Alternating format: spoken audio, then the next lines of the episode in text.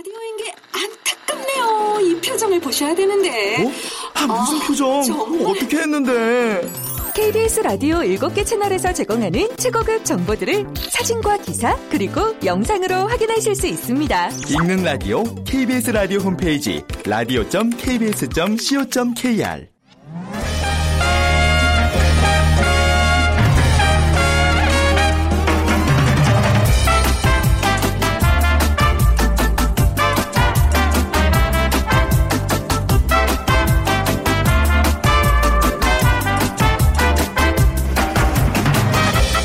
안녕하세요. 빅데이터를 보는 세상 아나운서 최현정입니다. 언젠가 이런 기사를 본 적이 있습니다. 대한민국은 mom 공화국이라는 내용이죠.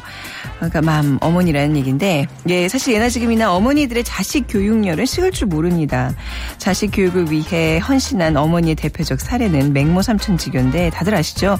뭐 맹자 어머니가 자식 교육을 위해서 세 번 이사를 했다는 얘기. 하지만 최근 그 엄마 mom은 의미가 좀 달라진 것 같아요. 그러니까 태교에서 취업까지 아이의 인생을 엄마들이 관리하고 있는 매니저 mom. 자녀 주위를 맴도는 헬리콥터 mom들, 대한민국의 엄마들. 자, 자녀들에게 모든 걸 올인합니다. 결국 대학 진학에 이은 취업이 어, 이 엄마들의 목표가 아닐까 싶은데요. 과연 변해가는 직업관까지 잘 파악하고 있는지 좀 궁금한 부분이 있습니다. 잠시 후 세상의 모든 빅데이터 시간에 존경받는 직업이라는 키워드로 분석해 보고요. 어, World Trend 빅데이터로 세계를 본다 시간에는요. 최근 정치 문제로 뜨거워지고 있는 정열의 나라 남미 브라질로 떠나보겠습니다. 오늘 빅퀴즈는 브라질에 관한 문제인데요. 다음 중에서 브라질과 관계가 없는 것을 골라주세요. 관계가 없는 것. 1번 쌈바, 2번 모피, 3번 커피, 4번 펠레 중에서 어, 정답과 함께 여러분들의 사연 보내주시면요. 저희가 한 분 추첨해서 문정아 중국어에서 온라인 수강권 드리겠습니다. 휴대전화 문자메시지 지역번호 없이 샵 9730입니다. 짧은 글은 50원, 긴 글은 100원의 정보 이용료가 부과됩니다.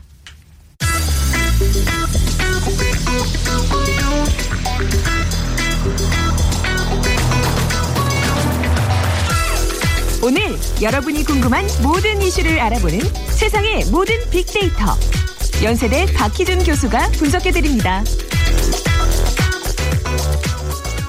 네, 세상의 모든 빅데이터 연세대학교 정보산업공학과 박희준 교수 나오셨습니다. 안녕하세요. 네, 안녕하십니까.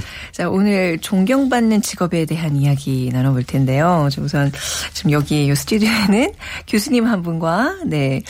뭐 저는 어떻게 해- 방송인이라 그럴게 아니요 아나운서죠 예 아나운서가 네, 있는 아나운서. 직업 아나운서가 하나 있습니다 예. 과연 순위에 포함이 될지 기대를 하면서 어 한국 사회에서 존경받는 직업이 발표됐다고 해요 좀 알려주시죠 네, 발표 내용을 말씀드리기 전에요. 어떤 네. 과정을 거쳐서 조사가 되었는지 좀 살펴보도록 하겠습니다.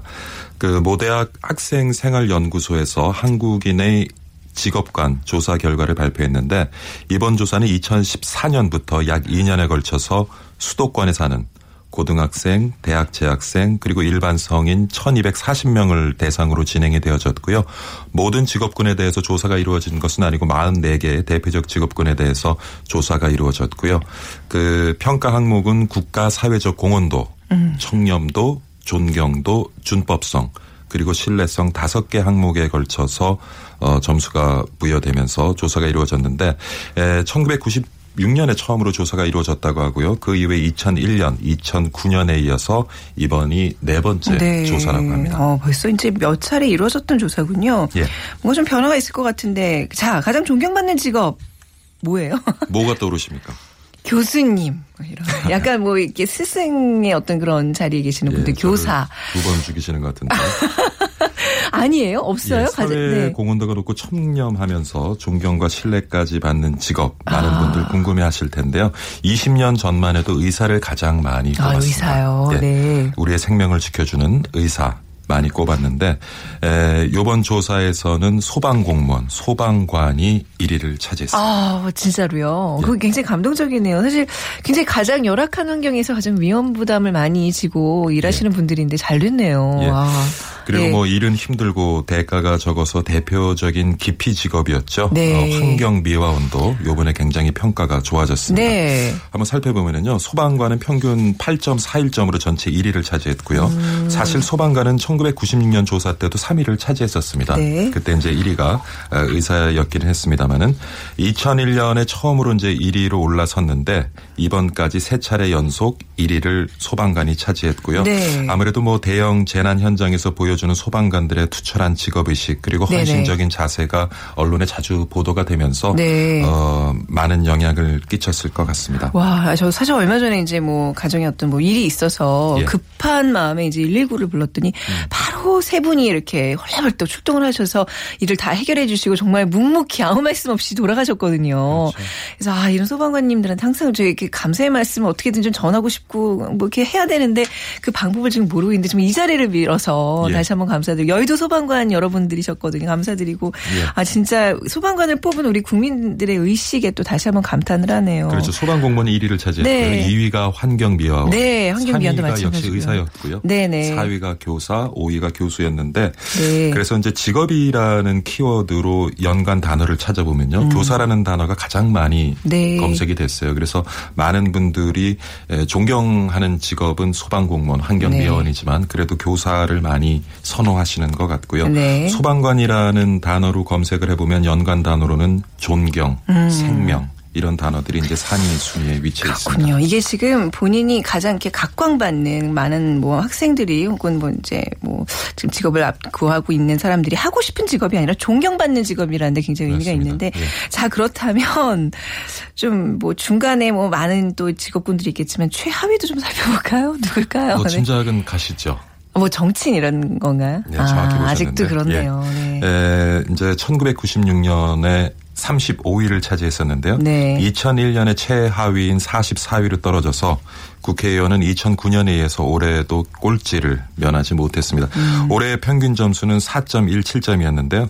아무래도 이제 정치와 국회가 재구실을 하지 못하면서 또 국민의 분노가 커졌고요. 국민들은 국회를 고비용 저효율의 상징으로 이제 느끼고 있다는 인식이 굉장히 강한 것 같고요. 네. 공동체를 위한 의식, 헌신성이 떨어져서 결국에는 신뢰를 국민들로부터 받지 못하고 있는 것이 아니냐 하는 분석이 예, 많이 나오고 있습니다. 네, 또 이제 새 국회가 개원을 앞두고 있는데 이런 점 좀 잘 반영을 했으면 좋겠고요. 예. 자, 그렇다면 좀 전체적인 전반적인 순위도 좀 살펴보겠습니다. 그 교수 교사는 5위에 지금 나왔는데 예, 예. 우리 직업군이 없네. 그래서 네.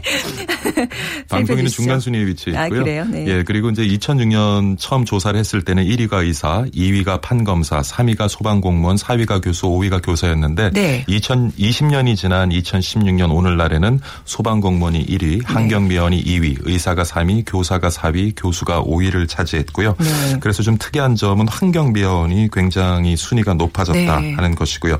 최근에는 고학력자들이 그 어, 환경미화원 선발에 대거 몰린다고 해요. 그래서 뭐 수백 대 접했어요. 1의 네, 경쟁률을 네. 보이기도 한다고 하는데 또 하나 우리가 좀 눈여겨 볼 것은 성직자에 대한 네, 예, 순위입니다. 그래서 음, 종교인데 어떻게 지금 나타나고 있어요? 사실 뭐 2000, 아, 1996년 조사를 시작할 때도 그렇게 높지는 않았습니다. 네. 목사가 17위, 신부가 23위, 스님이 네. 33위였는데 올해는 이제 더 하락을 해서요. 목사가 34위, 신부가 24위, 스님이 29위를 기록을 했습니다. 그래서 네. 아무래도 그 종교인들에 대한 사회적 음. 인식은 점점 좋지 않아지는 경향이 있는 것 같고요. 네. 그런데 뭐 재미있는 것은 사실 그 올 3월에 인구보건협회가 20대에서 50대 기혼 남녀 1,300여 명을 대상으로 자녀의 희망 직업을 조사를 했었거든요. 네. 근데 37.2%가 공무원을 1순위로 뽑았고요. 음. 그 다음에 이제 의사, 교사, 법조인, 연예인 순위였는데 근데 또 재밌는 것은 에, 연예인은 우리 사회에서 신뢰받지 못하는 직업군에 또 속해져 있고요. 음, 네. 그러다 보니까 음. 이게 우리가 존경하는 직업 그리고 자녀가 갖기 원하는 직업 간의 괴리는. 여전히 좀 존재하는 것 어, 같아요. 얘도 재밌는 게 예전에 어디서 봤는데 그 가장 왜 그 오래 사는 그러니까 예. 정말 정, 그 생명이 긴 그야말로 예. 생물학적인 생그긴 어, 직업군이 뭐 1위가 정치인, 2위가 성직자 이렇게 나타났었던 그 기억이 있거든요. 이게 예, 예. 굉장히 그 직업마다의 어떤 그 느낌이랄까 또 이런 음. 어떤 데이터들이 굉장히 다르다는 걸 재밌게 확인할 수 있는데 나중에 그런 것도 좀 순위 좀 알려주세요. 알겠습니다. 예. 자, 우리나라에서 이 존경받는 직업 이야기를 하고 있는데 외국과 비교하면 어때요? 네, 지금 2016년 현 시점에서 조사된 자료는 아니고요. 지난 한 2년 동안 조사된 몇 개의 자료를 제가 비교를 해서 말씀을 드리도록 하겠습니다. 미국과 같은 경우에는 해리스 인터액티브라는 그 여론조사 기관에서 조사를 했죠. 어, 2014년에 가장 사회로부터 신뢰받는 직업으로는 의사, 네. 그 다음 순위가 군인, 소방관, 과학자, 간호사, 기술자, 경찰관, 성직자 네. 요런 순이었고요.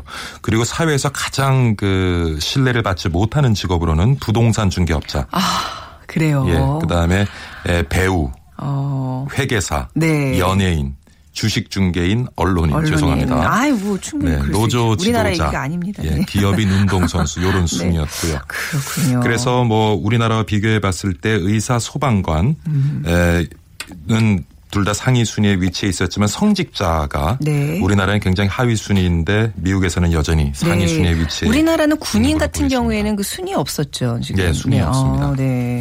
그리고 영국을 이제 살펴보면 영국도 뭐 우리가 예상하는 것처럼 의사, 간호사, 교사, 소방대원, 구조대원이 굉장히 상위 순위에 위치해 있었고요. 네.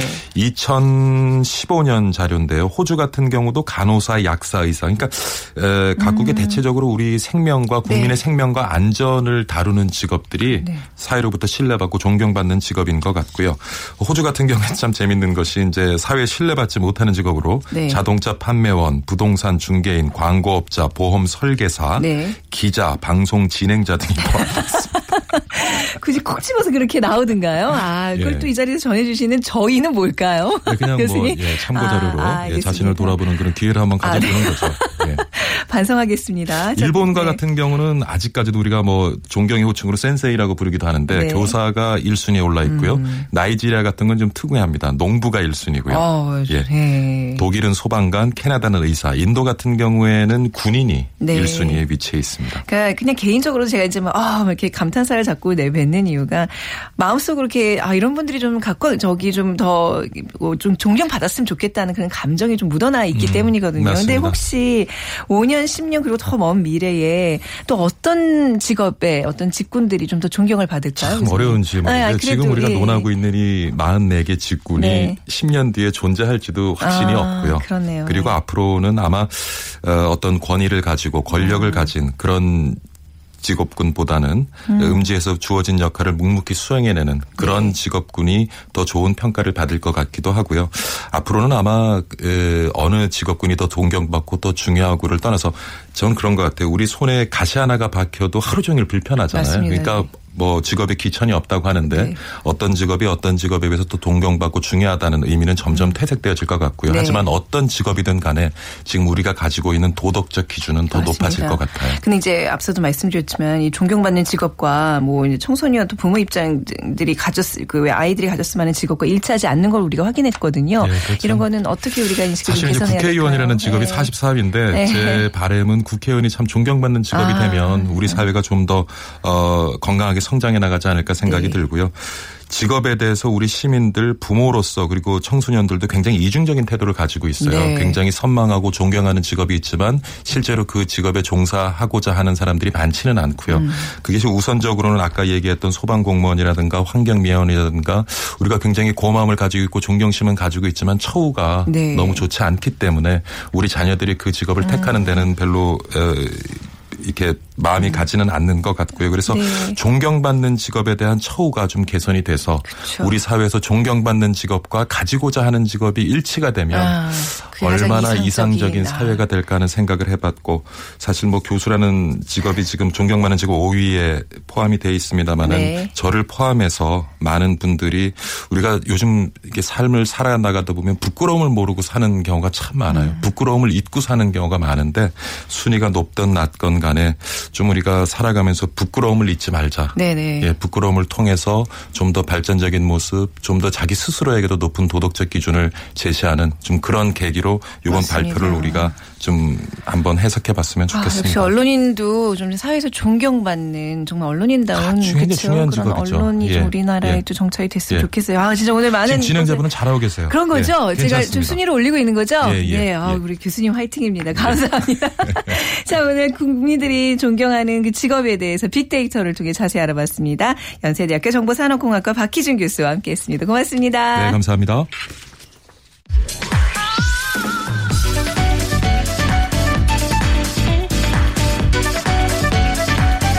World Trend 빅데이터로 세계를 본다. 르몽드 디플로마티크 임상훈 기자와 빅커뮤니케이션 전민기 팀장이 분석해드립니다. 자, 임상훈 기자 그리고 전민기 팀장 두 분 나오셨네요. 안녕하세요. 네, 안녕하세요. 자, 오늘 브라질에 관한 이야기 나눠볼 텐데요. 먼저 big 퀴즈를 아, 우리 임 기자님이 좀 내주시겠어요? 네. 어, 오늘은 브라질에 관한 문제입니다. 네. 다음 중 브라질과 관계없는 것을 골라주시면 됩니다. 1번 삼바, 2번 모피, 3번 커피, 4번 펠레. 음, 좀 어려운가요? 좀 저희 오늘 방송 들으시면서 힌트 얻으시길 바라고요. 빅데이터를 보는 세상 앞으로 문자 보내주시면 됩니다. 휴대전화 문자 메시지 쪽번 없이 샵 9730이고 짧은 글은 50원, 긴 글은 100원의 정보 이용료가 부과됩니다. 우리가 흔히 브라질 하면 뭐 정열의 나라 이렇게 얘기하는데 진짜 요즘 뜨거워요. 브라질에서 계속 여러 가지 이슈들이 좀 끊이지 않고 있네요. 네. 예. 어떤 이슈들이 좀 대표적이죠? 지금 브라질에서 네. 그 대통령 탄핵 문제 이게 가장 크게 지금 이슈가 나오고 있죠. 음. 네. 어, 게다가 이제 그 8월에는 올림픽을 개최하지 않습니까? 네. 어, 그래서 8월 초부터 이제 그 중순까지 열리는데 어, 브라질이 2년 전에 또 월드컵을 했었죠. 네. 거의 2년 연속 이어서 어, 큰 세계적인 대회를 치르고 있는데 그러면서 이제 굉장히 그 축제 분위기여야 하는데 이런 정치적인 어떤 그 혼란기가 있고 거기다 또 우리가 잘 알고 있는 그 지카 바이러스 같은 네. 문제 그다음에 이제 지금 안전 문제 같은 이런 것들이 좀 겹쳐가지고 어 우리가 지구촌 시민들이 축제 분위기에서 이제 축하를 보내주고 해야 되는데 적잖은 좀 우려가 많이 나오고 있죠. 그러니까 당장 뭐 우리나라 같은 경우에도 이제 선수들이 갈 테고 그렇죠. 그걸 취재하는 또 많은 사람들이 뒤따라서 이제 갈 텐데 말이죠. 이걸 가야 되나 말- 말아야 되나 고민하는 분들도 계실 거란 말이죠. 그렇죠. 자, SNS에서 브라질에 대한 반응 어떤 네. 언급들이 가장 최근에 많은가요? 지난 석 달 동안 한 10만여 건 정도 언급이 됐습니다. 네. 작년이나 재작년에는 브라질 하면 사실 뭐 축제, 삼바, 음. 축구, 올림픽, 여행 이런 단어들이 많이 사람들 사이에서 회자가 되고 언급이 됐는데 최근에는 지카 바이러스 그리고 네. 호세프 대통령 소두증, 경제 이런 단어들의 언급량이 아주 급증하고 있습니다. 네. 한달 평균 한 만여 건 정도에서 최근에는 3만여 건으로 지금 더 올라간 그런 추세인데 브라질과 관련된 어떤 사회적 이슈가 늘면서 언급량도 늘고 있는데 좀 안타까운 건 좀 부정적인 그런 기사들과 그런 단어들이 많이 올라가 있다는 겁니다. 네, 지금 이제 현재 의회 탄핵으로 호세프 대통령이 증거가 정지돼 있는 상태잖아요. 그렇죠. 이 탄핵 정국이 지금 어떻게 돼가고 있는 거예요? 어 그러니까 이제 하원이 통과가 됐고 네. 그다음에 며칠 전에 12일 날 상원까지 통과가 됐죠. 어. 아, 그러면서 이제 탄핵 심판이 개시가 됐다 이렇게 이렇게 볼 수가 있는데 네. 아, 정, 그럼 이제 이제 12일부터 바로 직무가 정지가 됐고 어 180일 정도 후에 이제 대법원장이 주재를 해가지고 어, 상원에서 이제 탄핵 결정적인 심판을 합니다. 네. 그렇게 되면은 이번에는 그 그러니까 탄핵 심의를 시작하는 그거에서는 이제 과반수가 넘으면 통과됐었는데 어, 최종 결정하는 그 탄핵 심판 그 날에는 어, 3분의 2 상원 81명이 상원 의원이 있는데 그 중에서 3분의 2 이상을 그 넘어서야 네. 최종 결정이 되는 거죠. 어. 근데 이제 3분의 2 선을 넘어설 수 있냐 이게 지금 보면 아슬아 슬해요. 이번에 네. 상원 통과한 것이 55대 22였거든요. 그러니까 3분의 2석이 그 선이 51석 54석인데 그보다 한 석 더 많은 그런 석이거든. 그러니까 그 80, 180일 후에 과연 3분의 1을 통과할 것인가. 이거는 우리가 어, 장담은 못 하는 거죠. 180일 후면 네. 6개월 후인데 올림픽을 다 치르고 나서잖아요. 그렇죠. 그러니까 올림픽 기간 동안에는 사실 대통령이 없이, 없이 예, 이런. 권한 대행으로 치러야 되는 그렇군요. 이 이제 현 대통령의 문제가 아니라 브라질 정권 정치권의 고질적인 문제라면서요. 네, 맞습니다. 어떤, 어떤 면에서 그런 거죠? 그러니까 지금 원래 그 탄핵의 처음 사유는 뭐였냐면은 어, 이 호세프 대통령이 페트로브라스라는 브라질 석유 공기업이 있는데 네. 이 회사하고 이, 이 회사가 이제 정치 비자금 이 이제 정치인들 사이에서 어떤 그 문제가 되는 이런 이게 이제 혹시 그 연관이 되지 않겠냐 여기서 시작이 됐거든요. 근데 아직까지 유, 그 유죄를 입증할 만한 증거가 안 나오고 있어요. 그러니까는 정치권에서 이걸 이제 옆으로 방향을 튼 거죠. 이게 뭐냐면은 그 세그 국가의 그 돈을 그러니까 그 예산 법- 한마디로 얘기하면 예산 법안 위반이거든요. 네. 그러니까 예산이 이제 너무 많이 썼다 판단이 됐을 때 이걸 약간 축소하는 과정에서 아 국- 저기 국립 저기 국가은행에서 돈을 음. 저 끌어다가 한마디로 이제 약간 저 했던 차용을 했던 네. 이런 것이 그러니까는 엄밀하게 말하면은 그 위법 사항이죠. 그러니까는 네. 아, 이 자체만 놓고 보면은 탄핵 사유가 된다라고 음. 할 수도 있는데 문제는 뭐냐면은 어, 이런 식의 그, 그 어떻게 보면 편법이 네. 지금 호세프 대통령뿐만이 아니라 지금까지 계속돼 왔거든요. 네. 14년 동안 계속돼 왔고. 아, 그래요? 그러니까는 갑자기 물론 이제 저 사법적인 차원에서는 맞는데 네. 왜 갑자기 지금 호세프 대통령이 이게 지- 집중이 돼 있냐 탄핵 사유로 갑자기 나 등- 등장을 했냐 바로 정치적인 어떤 그 어, 공세가 아니냐 이런 비판이 나오고 있는 거죠 또. 어, 근데 분명히 이제 어떤 국가 예산을 이렇게 유용했다면 이거는 법적으로 처벌을 받아야 되는 상황은 맞는 거잖아요. 그렇죠. 그건 맞습니다. 네. 자, 근데 이게 전 호세프 대통령 탄핵안도 그렇고 최근에 이제 남미에서 좌파 정권이 계속 연이어 무너지고 네. 있어요. 이것도 좀 한번 짚고 넘어가야 봐야 될 그렇습니다. 문제 일단 같아요. 네. 브라질부터 보면 호세프의 몰락이 네. 이제 중남미 좌파 블록의 대부격인 네. 루이스 그 룰라 전 대통령의 몰락과도 같은 것이거든요. 그래서 주요 20개국 회원국인 아르헨티나가 이제 지난해 11월에 중도 우파 성향인 마우리시오 음. 마크리 대통령이 집권하면서 12년 좌파 정권이 무너졌고요. 네. 그리고 이 남- 남미 좌파 정권의 상징이었던 우고 차베스 전 대통령이 이끌었던 베네수엘라도 지난해 12월 총선에서 중도 보수 성향 야당에게 제1당 자리를 내줬습니다. 음. 뭐이 밖에도 지금 굉장히 많은 나라들이 있는데 어, 잠시 후에 또 소개를 해드리도록 네. 하죠. 예. 그 남미의 좌파 정권이 어느 어느 나라에 지금 해당이 되는 거죠? 어, 네. 굉장히 많습니다. 그래요? 작년만 해도 이제 한때 이제 분홍 물결이라고 해서 온건한 음. 어떤 사회주의 성향의 좌파 물결이라는 신조어가 생길 정도로 네. 굉장했는데 어, 지난해만 해도 진짜 남미 대륙 12개 국가 가운데 콜롬비아와 파라과이를 제외한 어, 10개 나라가 좌파 정권이 지배하고 있었습니다. 그래서 네. 파라과이마저도 2012년까지는 좌파 정권이 들어선 상태였기 때문에 뭐 12개 중에 10개 나라면은 거의 대부분이 그 좌파 정권이 어, 그 권력을 쥐고 있었다 이렇게 말할 수가 있겠죠. 네. 6월에 대선을 앞둔 페루와 볼리비아에서도 역시 그 대- 좌파 성향의 대통령의 연임이 실패할 것으로 예상이 된다면서요. 예, 네. 지금 6월 대선 결선 투표를 앞둔 페루에서도 좌파 정권이 지금 물러날 것이 확실시되고 있는데 네. 좌파 성향의 이 오얀타 우말라 대통령의 뒤를 이을 차기 대통령이 중도 우파 성향입니다. 음, 네. 게이코 후지모리 후보 그리고 중도 성향 페드로 파블로 쿠친스키 후보로 결정이 됐기 때문에 이 둘 중에 누가 되더라도 이제는 뭐 중도 아니면 중도 우파기 때문에 이제 좌파 어, 정권이 들어설 수 없게 된 거고요. 그 다음에 이제 원주민 출신으로 2005년부터 세 번 연속 대선에 승리했던 그 좌파 성향의 에보 모랄레스 이 볼리비아 대통령인데 올해 2월에 대통령 연임 제한을 없애는 그 개헌안을 국민투표 를 붙였는데 네. 이게 실패했습니다. 그러면서 이 자리를 물러서야 될 것 같기 때문에 앞으로는 이제 뭐 이 남미권, 중남미권에서 좌파 정권이 연쇄적으로 지금 몰락하지 않을까 그런 예상을 해봅니다. 네, 우리가 이제 남미 어떤 지도자들 하면 딱 떠올려지는 사람이 뭐 차베스 룰라 뭐 그 정도인데 예. 그 남미에서는 차베스 룰라 이후가 없다는 얘기들을 한다면서요. 그렇죠. 지금 좌초 네. 위기 남미 좌파 정계 강력한 리더십으로 무장한 상징적 인물이 지금 보이지 않기 때문에 흔들리는 거다 이런 말들이 있거든요. 네. 그래서 우고 차베스 전 베네수엘라 대통령과 룰라 그 전 브라질 대통령이 사실은 일국의 지도자 이상의 어떤 파급력으로 밀레니엄을 전후해서 남미 대륙의 어떤 정치 지형도를 바꿨던 아주 강력한 인물들이었거든요. 뭐 빈민구제 정책을 통해서 미국으로 상징되는 신자유주의 물결에 저항한다든지 네. 그리고 남미의 좌파 물결을 불러일으켰던 사람 이른바 남미 좌파 10년이 글로벌 경제위기로 좌초위기에 처한 현재 남미 정계에는 찹에서 룰라를 잇는 어떤 아이콘이 보이지 않고 있습니다. 네. 그런데다가 이제 경제가 악화되면서 이런 것들이 겹치면서 이 좌파 정권에 대한 어떤 불신 그리고 좀 바꿔보자라는 그런 바람이 지금 한껏 어, 불어나고 네. 있는 뭐 겁니다. 바꿔보자 이런 사실 어떤 개혁의 바람이 불면 새로운 사람이 나와야 되는데 네.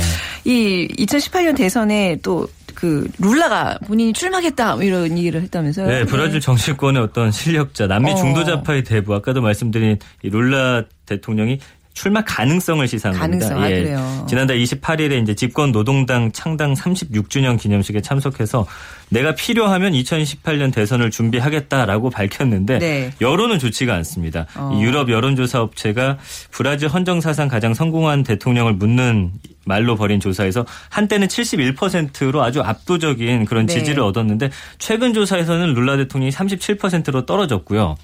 그리고 2018년 대선 출마를 전제로 한 그 예상 득표율 조사에서도 룰라는 22%를 얻는데 그쳐서 어, 야권의 유력 후보에 거의 10%포인트 뒤지는 걸로 나타났거든요. 그 쉽지 않을 것으로 보입니다. 룰라가 언제부터 대통령 굉장히 오래 하지 않았어요? 2003년부터 2010년까지 8년 했고 8 년이요. 그리고 2010년, 2014년 아. 대선에서 이 호세프 대통령의 당선과 재선을 이끌었기 때문에 네. 굉장히 오랜 동안 집권한 사람이죠. 네. 전비기 팀장님 하나만 더 여쭤볼게요. 그 남미 네. 좌파 몰락이 뭐 미국의 공작 때문이다라는 얘기가 있다는데 이게 뭐 미국이 있어요? 한 박사의 주장인데 미국 네. 하버드 대학 출신의 아르헨티나 정치학자입니다. 네. 아틸리오 보론 박사가 최근 쿠바 수도 아바나를 찾아가지고 한 컨퍼런스에서 미국이 어떤 남미의 영향력을 되찾기 위해서 지난 2013년부터 남미 좌파 세력을 없애는 작전을 네. 시작했다 이렇게 주장을 했는데 뭐 어떤 근거라든지 정확한 그런 어, 자료는 제시를 하지 않았습니다. 그래서 어쨌든 지난 10년 동안 남미에서 진행된 사회적 정치적 개혁이 국민들의 음. 지지를 받고 있는 어떤 불가역적인 움직임이라면서 네.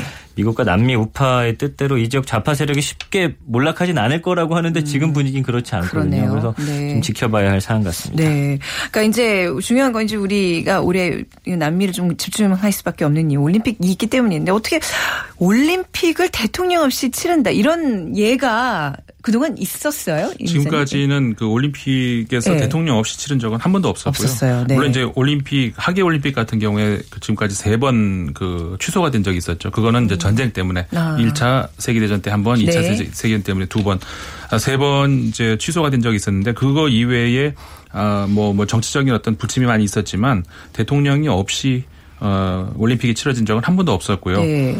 근데 이제 한편으로는 어, 이저 올림픽이 반드시 그 어떤 국- 국가가 전면에 나서는 그런 행사여야 하는가 이런 네. 거는 좀 생각해 볼 만한 주제가 아닌가 싶습니다. 원래부터 그 올림픽의 처음 올림픽의 정신 자체가 아, 꼭 그런 건 아니었었죠. 근데 그 올- 사실 올림픽이 시작되면서부터 사실은 그거는 좀 어, 물든 그런 측면이 있어요. 2회 프랑스 대회 때부터 어, 사실 쿠베르텐 남작이 네. 그 어떤 올림픽 정신으로 어떤 무장한 어떤 그런 근데 이게 사실 잘 안 됐거든요. 음. 프랑스가 그거를 정치적으로 자국의 어떤 그 망국 박람회를 홍보하려는 그 어, 어떤 예. 어, 수단으로 이용을 하면서 많이 처음부터 좀 그런 네. 어, 성향이 있었는데 어쨌든 간에 그 어떤 그 민족주의적인 어떤 영광 이런 기회를 삼는 것보다는 어떤 그 소수민족 지금 브라질에 얼마나 소수민족 많습니까?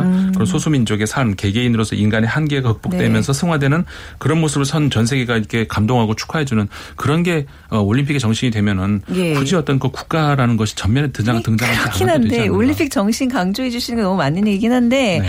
근데 어떤 치안이나 안전 문제도 지금 어우 브라질에 그렇죠. 지금 닥치는 그 뭐 보건 문제, 위생 문제 이런 것들 이런 게 컨트롤 타워가 없다는 얘기잖아요. 지금 대통령이 없다는 얘기는 그러니까 이제 그 문제는 될 텐데요. 대통령 권한 대행이 잘 해주면 되는데? 문제는 지금 대통령 네. 권한 대행이 저기 호세- 호세프 대통령보다도 너무 그 인기가 없어요. 네. 그러니까 아. 아까도 말씀드렸습니다만 그 부패한 그 정치권 네. 이게 그 호세프 대통령만의 문제가 아니라 하원 의장, 상원 의장 이 저기 권한 대행 전부 다 그 국회의원의 어, 반 이상이 그 아까 말씀하신 석유회사 그 비자금의 네. 그 돈을 다 조금씩은 다 받아 먹은 사람들이라면서요. 네. 브라질이 총체적인 위기라고 할수 있어요 네네. 정치권에. 아 근데 진짜 이게 성공적인 행세가 돼야 되는데 서- 정상적으로 이번 올림픽이 진행된다면 이번 리우 올림픽은 좀 상당한 의미가 있죠. 그렇죠. 네. 그 지금 그 남미에서 처음으로 열리는 올림픽이거든요. 그렇죠. 어, 그리고 이번에 이제 정상적으로 어, 물론 열려야 되겠죠. 열린다면은 음. 아, 최대 규모의 대회가 되고 아까도 말씀 드렸다시피 브라질 하면은 그 다 다민족 국가 아니겠습니까? 네. 그 다민족 국가들 사이에서도 어, 굉장히 그 서로 간에 그 차별 없는 음. 그러니까 예외적으로 하나 정치권만 빼고 정치권에는 네. 굉장한 차별이 거기는 정치권은 남성 백인 50대 기업 총수 이런 사람들이 정치를 하게 돼 있는? 그런 거거든요. 네. 그러니까 그런 정치권만 부패해 있고 그 이외의 사회가 굉장히 평등한 어떤 그런 사회인데 음. 이런 사회에서 정말 이런 어, 어, 의미 있는 그런 올림픽이 성공적으로 개최되면 얼마나 좋을까. 그렇죠. 사실 브라질에 관련돼서 좀 하고 싶은 얘기가 굉장히 많고 듣고 싶은 얘기가 많은데 오늘 좀 정치적인 문제 위주로 좀 이렇게 들어봤고요. 또 올림픽 앞두고 저희가 브라질 또 한번 해야죠. 한번 우리 두. 분과 한번 올림픽에 저희 브라질에 대한 또 저는 브라질 하면 네. 연- 연관 검색어 처음 생각나는 게 왁싱이 생각이 나던데. 뭐요, 뭐요? 왁싱. 그건 아닌가요? 왁싱이요? 네. 아 그게 무슨 얘기죠? 그 왁 털 제거하는 왁싱. 인터넷 찾으면 그게, 그게 제일 먼저 나오더라고요. 아, 그 왜 그런지 나중에 한번 빅데이터로 한번 봅시다. 재밌네요. 오늘 힌트를 하나 주셨네요. 자, 오늘 월드 트렌드 빅데이터 세계로 본다. 임상훈 기자와 전민기 팀장 두 분과 함께 했습니다. 말씀 감사합니다. 네, 감사합니다. 자, 오늘 어, 정답은요. 2번 모피입니다. 브라질과 모피는 예 상관없죠. 오늘 정답 맞춰주신 1150님 저희가 중국어 교환권 어, 드리도록 하겠습니다. 자, 빅데이터로 보는 세상 이 시간 마무리하겠습니다. 지금까지 아나운서 최현정이었습니다. 고맙습니다.